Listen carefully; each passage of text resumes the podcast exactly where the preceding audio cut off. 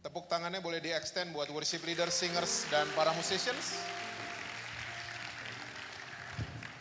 Shalom saudara semua. Yang belum kenal saya, saya namanya Jesse Lantang. Ayah saya dari Manado, ibu saya dari India. Makanya saya jadi seperti ini adanya. Istri saya satu, anak saya dua. Yang pertama sudah sarjana hubungan internasional, dan yang kedua sudah bekerja di dunia entertainment sebagai pemain film. Dan saya pun masih bekerja saudara. Dan pekerjaan saya nggak jauh dari oven, kompor, dan dapur. Dan lewat pekerjaan saya, Tuhan mengirim banyak orang untuk saya bisa layani mereka. Dan kebanyakan yang dikirim sama Tuhan adalah orang yang aneh-aneh dalam tanda kutip.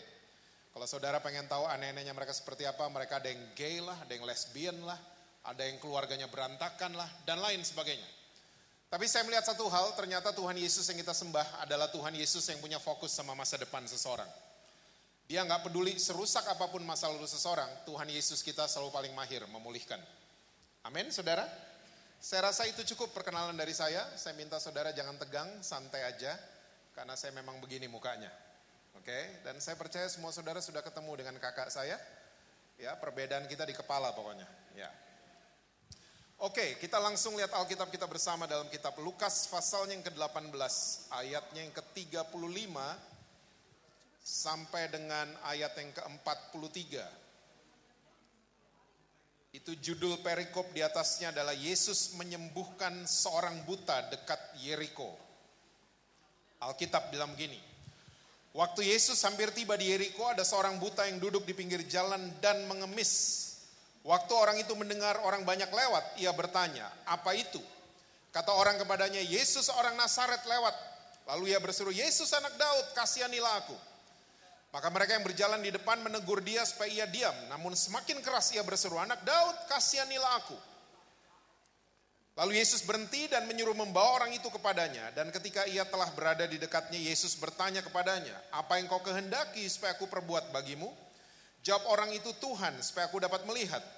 Lalu kata Yesus kepadanya, melihatlah engkau imanmu telah menyelamatkan engkau. Dan seketika itu juga melihatlah ia lalu mengikuti dia sambil memuliakan Allah. Seluruh rakyat melihat hal itu dan memuji-muji Allah.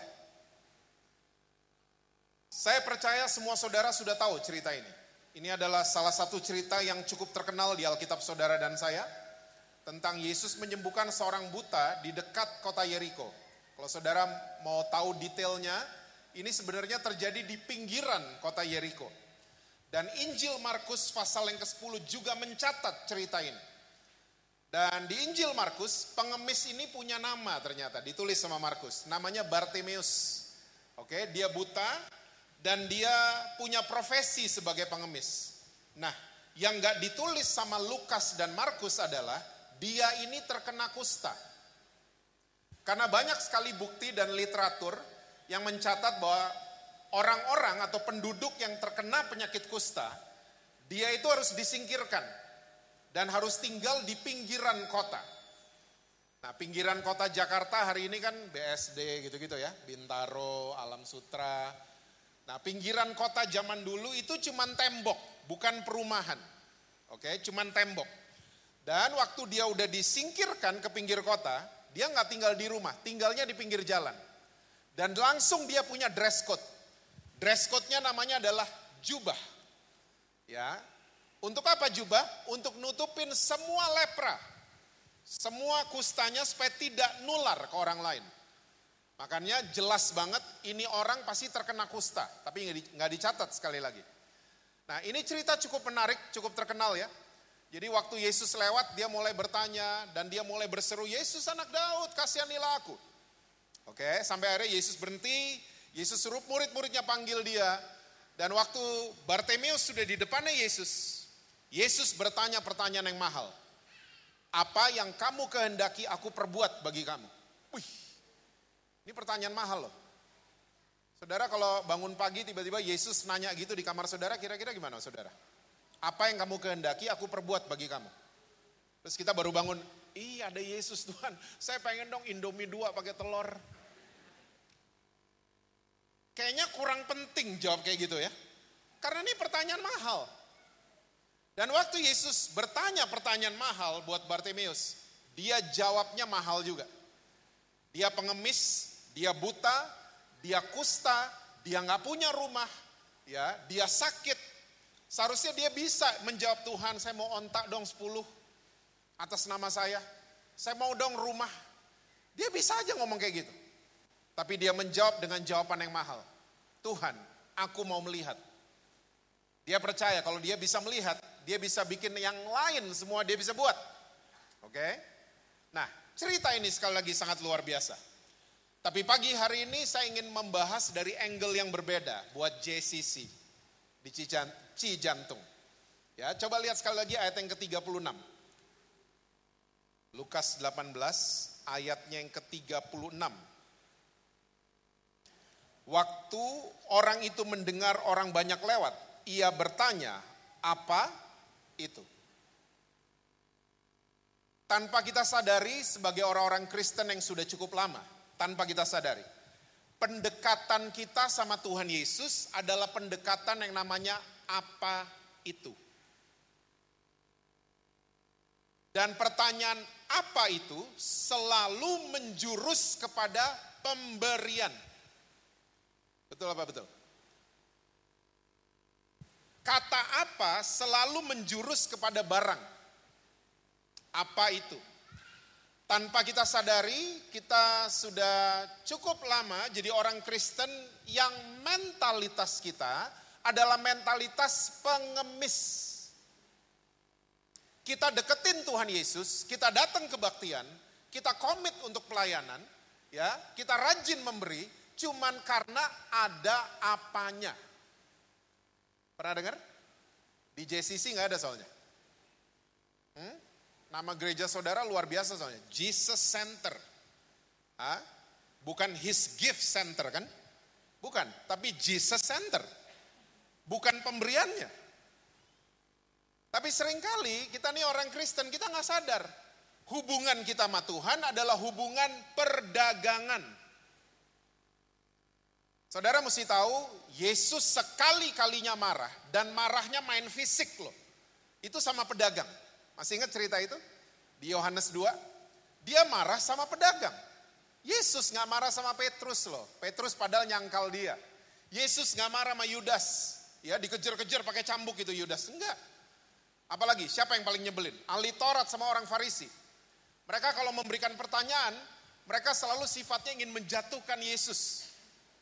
Yesus nggak marah sama ahli Taurat dan orang Farisi. Yesus marah sama pedagang. Bahkan di kitab Yohanes 2 ayat 15 yang bikin cambuknya Yesus sendiri. Yesus gak suruh Petrus pet bikinin cambuk. Yesus gak suruh Yohanes Nes jungkir balikin tuh meja-meja. Tapi dia bikin semua sendiri. Dia bikin cambuknya sendiri, dia jungkir balikin, main fisik marahnya. Dia marah sama pedagang. Dan saudara tolong ingat baik-baik, peristiwa ini terjadi di halamannya bait Allah. Ternyata kemarahan Yesus ini mengandung arti yang dalam. Yesus mau kirim pesan untuk generasi sampai hari ini dan generasi mendatang. Bahwa pedagang di mana-mana punya dua mentalitas. Mentalitas pedagang yang pertama adalah untung buat saya mana? Betul apa betul? Enggak ada pedagang yang cari rugi. Ya, proyek rugi. Oh, saya ikut deh. Enggak ada pedagang kayak gitu. Semua pedagang selalu cari untung. Sekali lagi, di dalam dunia perdagangan it's okay. Tapi kalau perdagangan dibawa-bawa ke hubungan kita dengan Tuhan, ini yang bahaya. Kalau nguntungin saya, saya mau datang. Kalau ada apanya, saya mau datang. Ya, kalau nguntungin saya, saya akan memberi lebih banyak. Kalau nguntungin saya, saya akan komitmen. Saya punya istilah cuan, mitmen. Kalau cuan, saya mau komit. Dan Yesus marah loh sama mentalitas kayak beginian.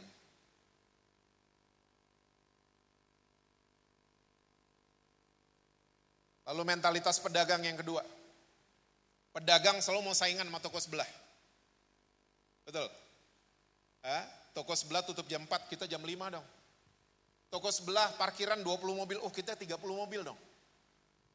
Dan orang Kristen kalau pelayanan udah established, sering banget kita mulai lirik-lirik pelayanan yang lain.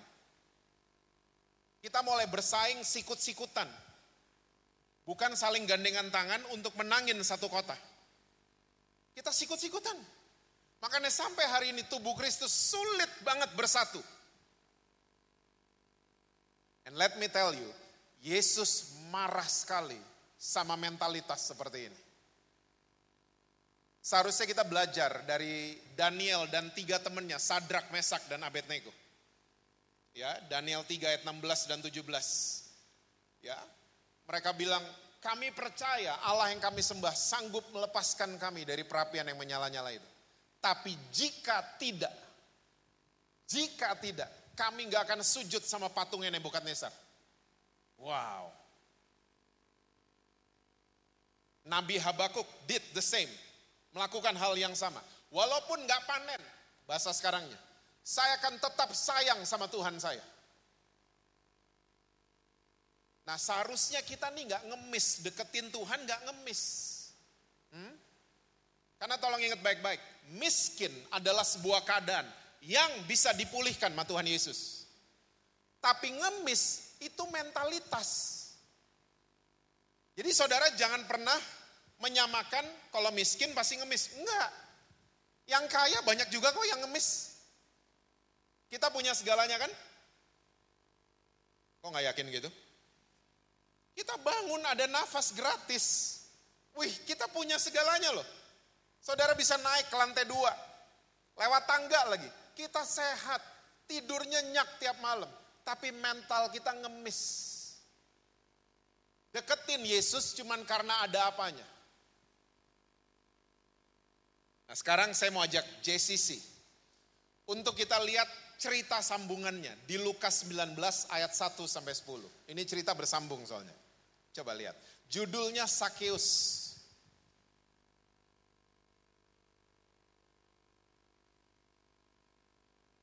Saya mesti selesai jam berapa ya? Jam 11? Oke, nanti tolong dikasih kode ya. Lukas 19 ayat 1 sampai dengan ayat yang ke-10. Yesus masuk ke kota Yeriko. Nah, tadi peristiwanya terjadi di pinggir kota Yeriko.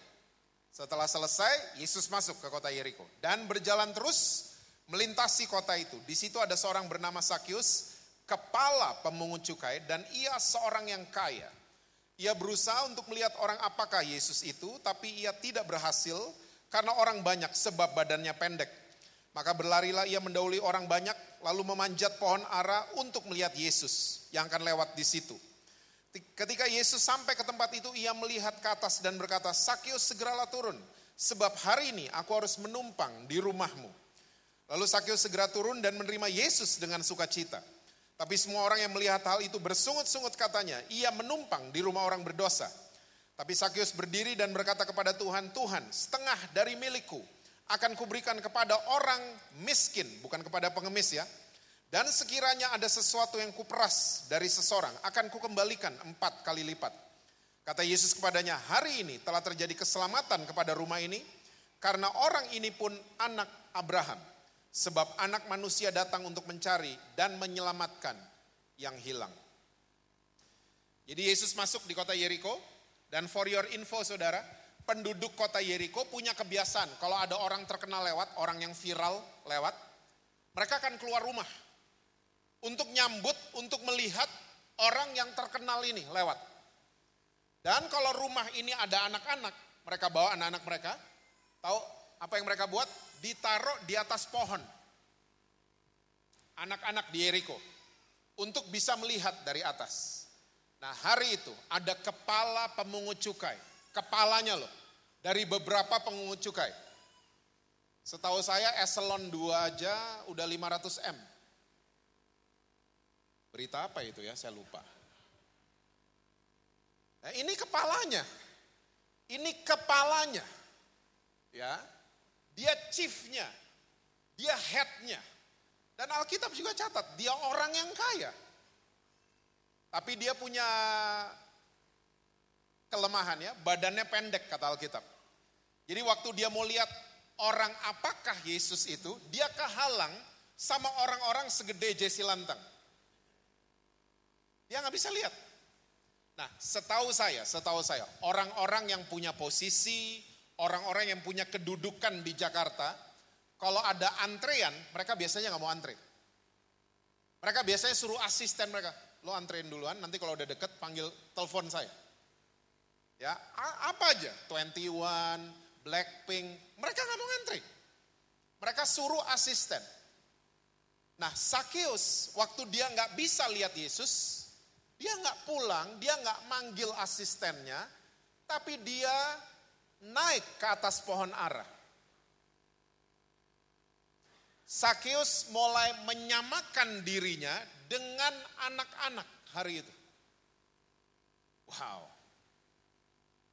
Dan coba lihat lagi ayat yang ketiga. Coba lihat lagi. Saya bacain buat saudara ya. Ia berusaha untuk melihat orang apakah Yesus itu. Kalau saudara lihat Alkitab bahasa Inggris, who he was. Present tense-nya who he is. Pengemis tadi deketin Yesus dengan pertanyaan apa itu? Sakius deketin Yesus dengan pertanyaan siapa itu? Tetapi ia tidak berhasil karena orang banyak sebab badannya pendek.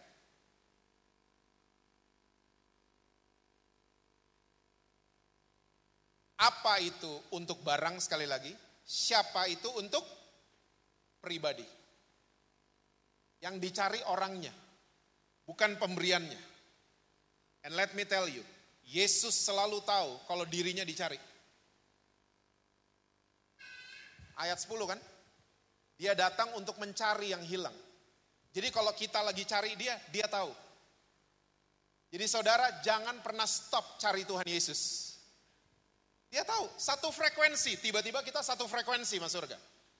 Saudara pernah melakukan tindakan pencarian? Pernah dong, biasanya dua, supermarket sama restoran. Betul nggak? Kita kalau masuk supermarket, kita akan cari, nih shampoo mereknya banyak kan? Tapi kita akan cari sama yang cocok sama kita. Sama yang nyambung sama kita sama yang relate sama kita. Ya, aduh rambut saya rontok. Shampoo untuk ketombe, nggak relate. Kita akan cari shampoo yang untuk rambut rontok. Di restoran juga sama.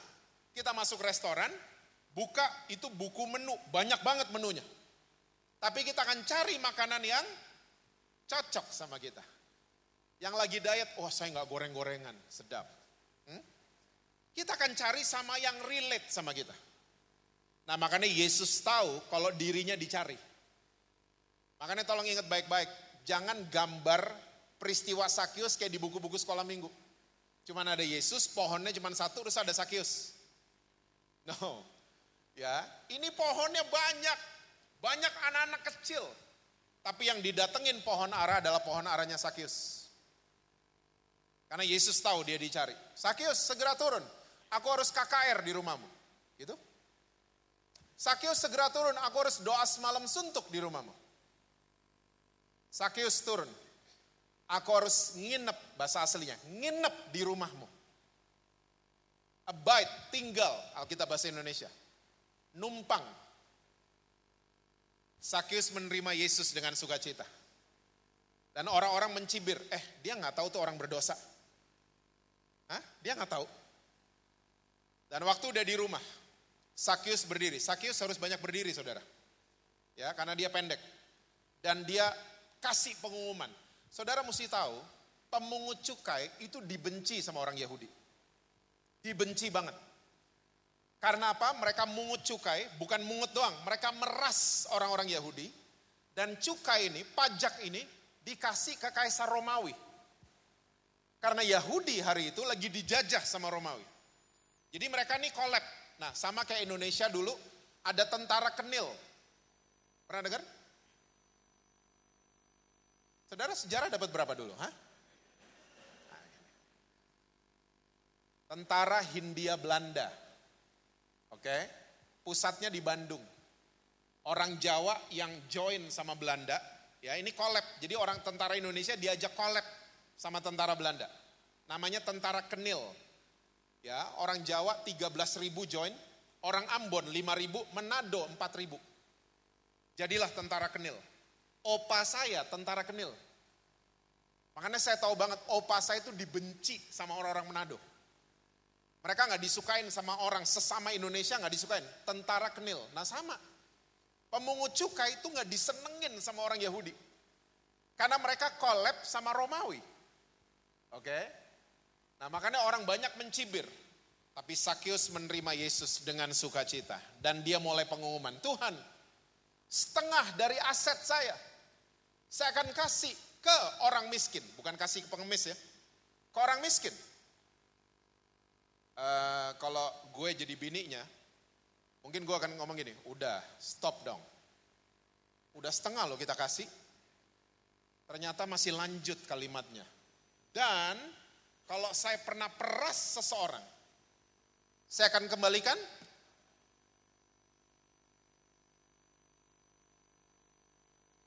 Yesus langsung komentar, today salvation just came to this house. Saya percaya saya sedang memandang muka-muka pribadi-pribadi yang selalu mencari siapa itu Yesus. Karena sesuai dengan nama gereja saudara, Jesus Center. Jangan kejebak, cuman cari pemberiannya saja. Tiga hal, 14 menit. I'll do my best. Tiga hal buat saudara-saudara. Pelajaran dari Sakyus. Yang pertama, Sakyus stop mencari keuntungan jasmani. Dia mulai berubah mencari keuntungan rohani. Kalau saudara mau cari pribadi Yesus, kalau saudara mau jadi Yesus jadi pusat, jadi center. Jangan mengejar keuntungan jasmani, mulailah mengejar keuntungan rohani. Lumayan yang amin dua. Yesus pernah ngomong ini, carilah dahulu kerajaan Allah dan kebenarannya, maka semua akan ditambahkan buat kamu. Ini jelas kan resep dikasih sama Yesus. Untuk kita kejar keuntungan rohani dulu. Nanti semua jasmani akan mengikuti, gitu kan? Tambahan itu bahasa lainnya bonus. Saudara tahu bonus? Beli mobil dapat payung, payung itu bonus. Yang dibawa ke bengkel mobilnya, bukan payungnya. Nah, tapi sering kali orang Kristen waktu bonus datang kita salfok. Kita salah fokus. Tiba-tiba fokus kita kepada bonus. Bukan kepada hal yang utama. Apa pun pemberian dari Tuhan, apa pun bonus dari Tuhan, tetap cari kerajaan sorga dan kebenarannya. Jangan pernah menyamakan Yesus sama Gunung Kawi. Orang ke Gunung Kawi cuma mau mengejar pemberian. Seringkali gereja mirip sama Gunung Kawi. Bedanya cuma kita lambangnya salib, Gunung Kawi pohon. Tapi motif orang-orangnya sama semua. Mengejar keuntungan jasmani. Enggak. Ya. Kalau kita fokus dengan siapa dia, siapa pribadi Yesus saya percaya saudara akan mengejar keuntungan rohani dulu. Nanti lihat semua yang jasmani akan mengikuti langkah saudara. Amin. Yang pertama. Yang kedua. Sakyus matematikanya berubah. Berubah total matematikanya. Ini orang detail. Orang pajak. Tapi matematikanya waktu dia jumpa dengan Yesus, matematikanya berubah. Saudara sadar, nanti kita bahas di kesempatan lain ya. Di perjanjian lama itu matematikanya gramedia banget.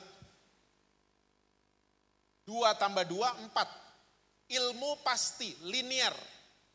Ya, dua tambah dua, empat kan. Yang jawab 3,9 nggak lulus. Karena dia ilmu pasti. Dan di perjanjian lama, sesudah ada hukum Taurat, semuanya pasti. Tuhan kayak bisa ditebak sama manusia. Saya baik, Tuhan sayang. Saya jahat, Tuhan hukum. Ketebak dua tambah dua empat. Dan itu kebawa-bawa sama orang Kristen sampai hari ini. Kebawa-bawa. Ya keselek duri ikan hari Minggu. Ini kali gue gak kebaktian tadi pagi. Makanya keselek. Semuanya kita hubung-hubungin. Saya sakit, wah saya sakit kayaknya dihukum Tuhan. 10 tahun lalu soalnya saya bikin kesalahan. Karena matematika kita Gramedia banget. 2 tambah 2, 4. Saudara pernah lihat matematikanya perjanjian baru? Semua pernah lihat lah, tapi saudara nggak pernah mikirin aja. 5 tambah 2 sama dengan 5000 surplus 12. Ini matematika tidak ada di Gramedia. Dan orang sepinter mana pun, juara kelas dari sekolah setinggi apa pun, gak akan pernah ketemu sama dengannya di mana. Gak akan pernah ketemu. Bukti yang lain, pernah baca kasus janda yang kasih dua peser, ya uangnya, dia kasih semuanya. Saudara pernah baca kan? Waktu Yesus lihat, masih ingat komentar Yesus, itu persembahan paling besar. Loh, ngitungnya gimana? Kalau Yesus kepala cabang bank, dipecat pasti Yesus. Nasabah paling kecil dibilang paling gede. Coba, orang-orang yang sudah nyumbang jutaan US dollar hari itu, tersinggung gak sama Yesus? Enak aja tuh gondrong, gue udah nyumbang jutaan dolar. Dibilang janda itu paling gede.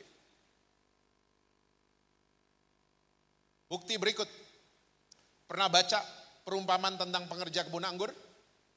Ada yang datang pagi, datang siang, datang sore. Dibayarnya sama semua. Melanggar undang-undang tenaga kerja. Paling gak jelas matematika di perjanjian baru adalah sebelah kanan Yesus di atas kayu salib. Orang zaman dulu kalau sampai disalib, dia bukan maling Indomaret. Dia penjahat kelas kakap. Sampai disalib. Jahat loh nih, jahat banget nih orang. Tapi waktu dia udah mau mati, dia cuma ngomong satu kalimat sama sebelahnya. Ingat saya dong, cuman gitu dong. Mending mau nyogok apa gitu, Hah? kayak film-filmnya Pablo Escobar. Dia cuma bilang, ingat saya dong. Habis dia ngomong gitu, dia bersama-sama Yesus di Taman Firdaus. Karena rumus matematika perjanjian baru, Rumusnya begini, apa yang gak pernah didengar, gak pernah timbul dalam hati, itu disiapkan Tuhan bagi orang-orang yang mengasihi dia. Jadi tugas saudara dan saya hari ini adalah sayang sama Tuhan. Bukan sayang sama pemberiannya. Sayang sama Tuhan. Kalau kita sayang sama Tuhan makin menjauh dari selingkuhan kan? Makin jauh dari dosa. Kita semakin dekat sama Tuhan. Karena kita tahu pribadinya dia seperti apa. Dia bukan Allah yang jahat sama saudara. Dia Allah yang mengasihi saudara. Sampai dia mau mati buat saudara. Rubah matematika kita. Tugas kita sayang sama Tuhan. Nanti lihat apa yang saudara nggak pernah lihat. nggak pernah timbul dalam hati saudara. Justru Tuhan akan kasih buat kehidupan saudara.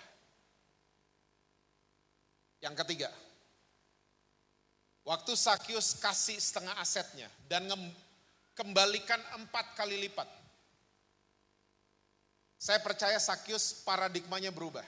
When I have Jesus, I have everything. Hmm? Orang yang ngemis sama Tuhan Yesus nggak bisa ngomong gini. Karena orang yang ngemis selalu kebalik. When I have everything, I have Jesus. Hah? Kebalik dong. When I have Jesus, I have everything. Dia nggak peduli, kasih setengah asetnya, kembalikan empat, nggak peduli. Sakius bersedia dengan apa yang namanya proses. Kalau kita mau kenal siapa itu Yesus, Yesus selalu senang memproses saudara dan saya. Bukan hukum kita, bukan.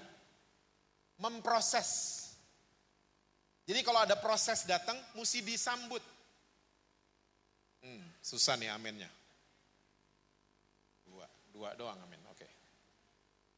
Kalau proses datang, mesti disambut. Karena masalah, 2 Korintus 10 masih ingat, masalah datang sepaket dengan jalan keluar. Hah? Udah pasti ada jalan keluarnya. Terus ngapain Tuhan kasih masalah buat saya? Berarti ada agenda surga. Kalau masalah datang, bukan masalah yang mau dirubah, kita yang mau dirubah sama Tuhan. Supaya apa? Makin serupa dengan Kristus. Hmm? Bukan serupa dengan dunia. Kita yang mau dirubah. Itu agenda masalah. Makanya kalau ada masalah, terima kasih Tuhan. Saya mau ditacap.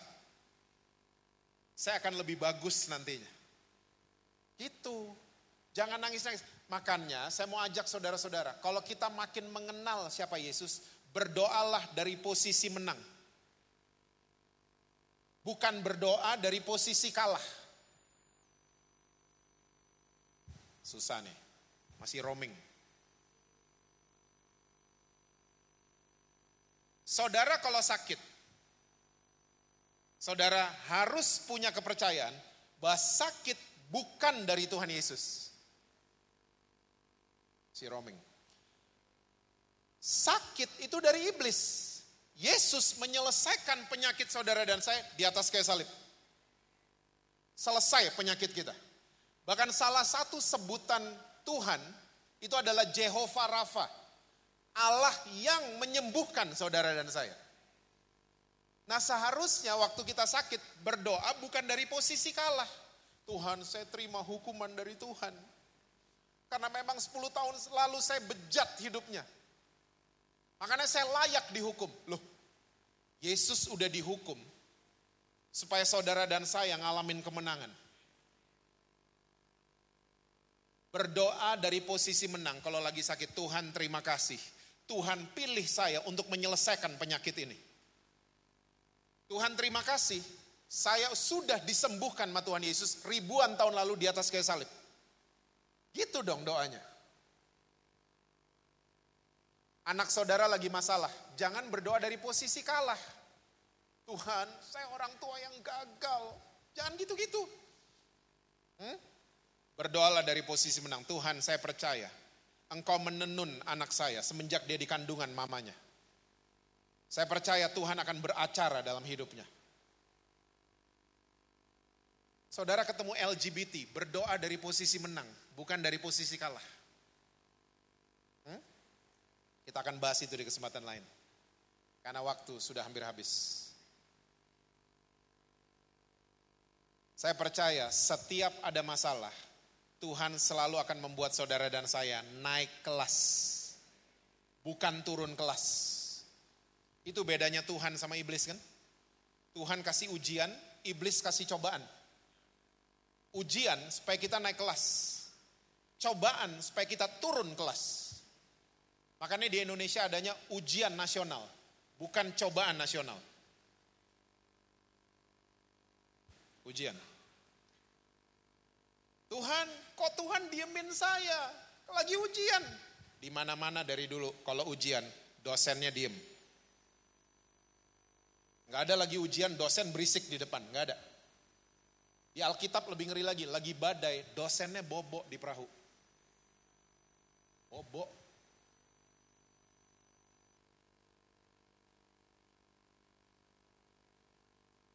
Kenali Yesus kita. Siapa pribadi itu? Saya percaya keselamatan akan datang dalam kehidupan saudara.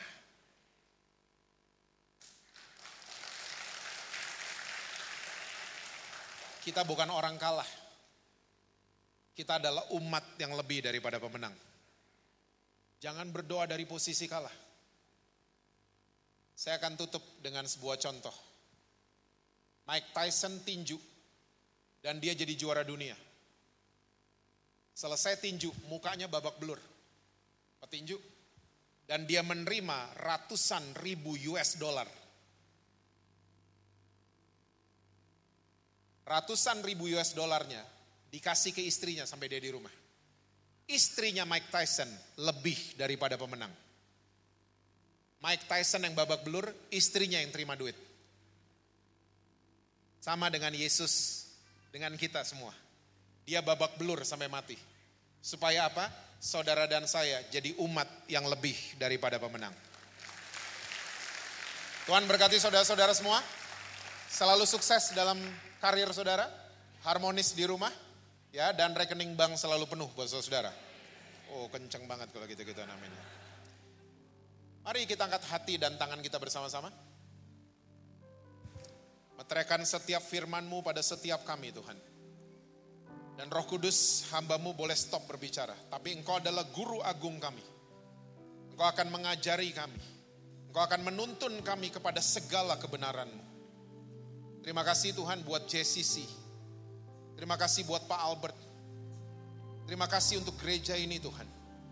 Hambamu percaya hatimu ada di dalam gereja ini. Ajar kami menjadi anak-anakmu Tuhan yang selalu mau mencari pribadi Engkau. Bukan hanya pemberianmu saja. Tapi pribadimu lebih penting dari segala-galanya. Terima kasih Tuhan buat pagi hari ini. Mari saudara kita angkat hati dan tangan kita bersama-sama. Kami sangat yakin dan percaya kalau kami baik-baik mendengar suara Engkau dan melakukannya dalam kehidupan kami. Kami percaya hidup yang penuh dengan kelimpahan akan datang dalam kehidupan kami. Kami akan terus naik dan bukan turun. Kami akan jadi kepala dan bukan ekor. Kami akan berikan pinjaman, bukan minta-minta pinjaman. Dan kami sangat percaya Tuhan kalau ada satu anggota keluarga kami yang sudah diselamatkan maka seisi rumah kami Tuhan akan selamatkan di dalam nama Tuhan Yesus. Tuhan dengan iman kami menerima berkat daripada Bapa, kasih karunia daripada Yesus Kristus, penyertaan selalu daripada Roh Kudus. Mulai daripada hari ini sampai engkau datang kedua kali menjemput kami semua. Kami terima ini semua Tuhan dengan iman hanya di dalam satu nama yang berkuasa, yaitu nama Tuhan Yesus Kristus. Dan kita semua yang percaya bersama-sama katakan, Amin. Amin.